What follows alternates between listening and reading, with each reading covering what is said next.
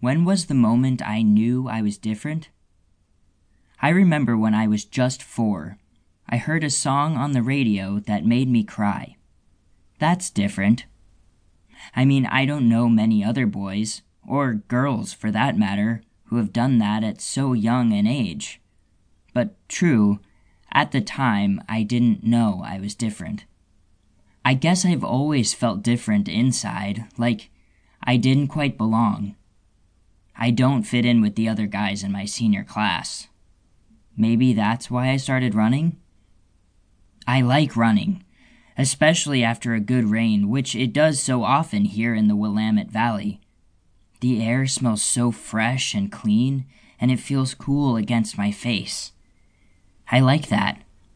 I like being alone with my thoughts and being able to sort things out. I just wish it wasn't during phys ed class. Any other time, running would relax me. But everything is a competition with Coach Brown. He hates stragglers, and I'm about the worst one in the class. It's not that I can't run faster, I just don't. I don't want to be anywhere near the jocks. They're so disgusting, always laughing and talking dirty about girls. It's so stupid. What I really hate more, though, is the thought of having to shower in the locker room. I've noticed their bodies, their muscular arms and legs, tight, well defined abs, their hairy legs and privates.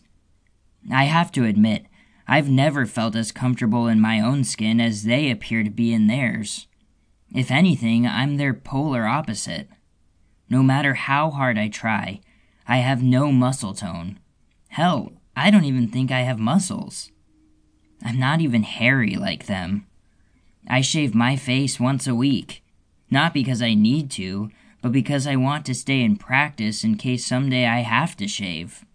I'm just a scrawny, 160 pound 17 year old and the youngest person in my class.